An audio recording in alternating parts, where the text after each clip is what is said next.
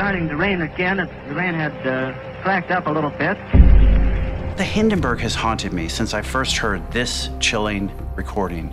It burst into flames. Get it started. Get it started. It's fighting and it's crashing. It's crashing terrible. Well, this is the one of the worst catastrophes in the world. All the humanity and all the. Was the Hindenburg destroyed by sabotage? My quest for an answer would span two continents. I would dig up records and letters in English and German. The journey would take me into archives in Washington, Dallas, and Germany, and, little did I suspect, deep into World War II and the Nazis.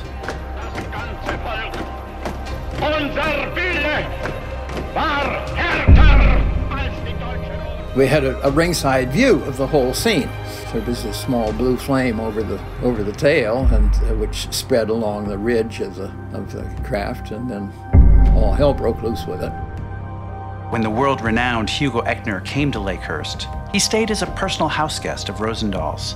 Did they cook up something? I will soon learn that snapping a single photo would open a door into horror I had never pondered. But experts believe the exact cause of the greatest of air disasters will never be known.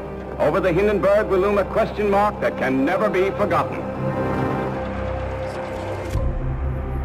For even more intrigue about the Hindenburg, you can find the book, The Hidden Hindenburg, at Amazon.com. You can also visit hiddenhindenburg.com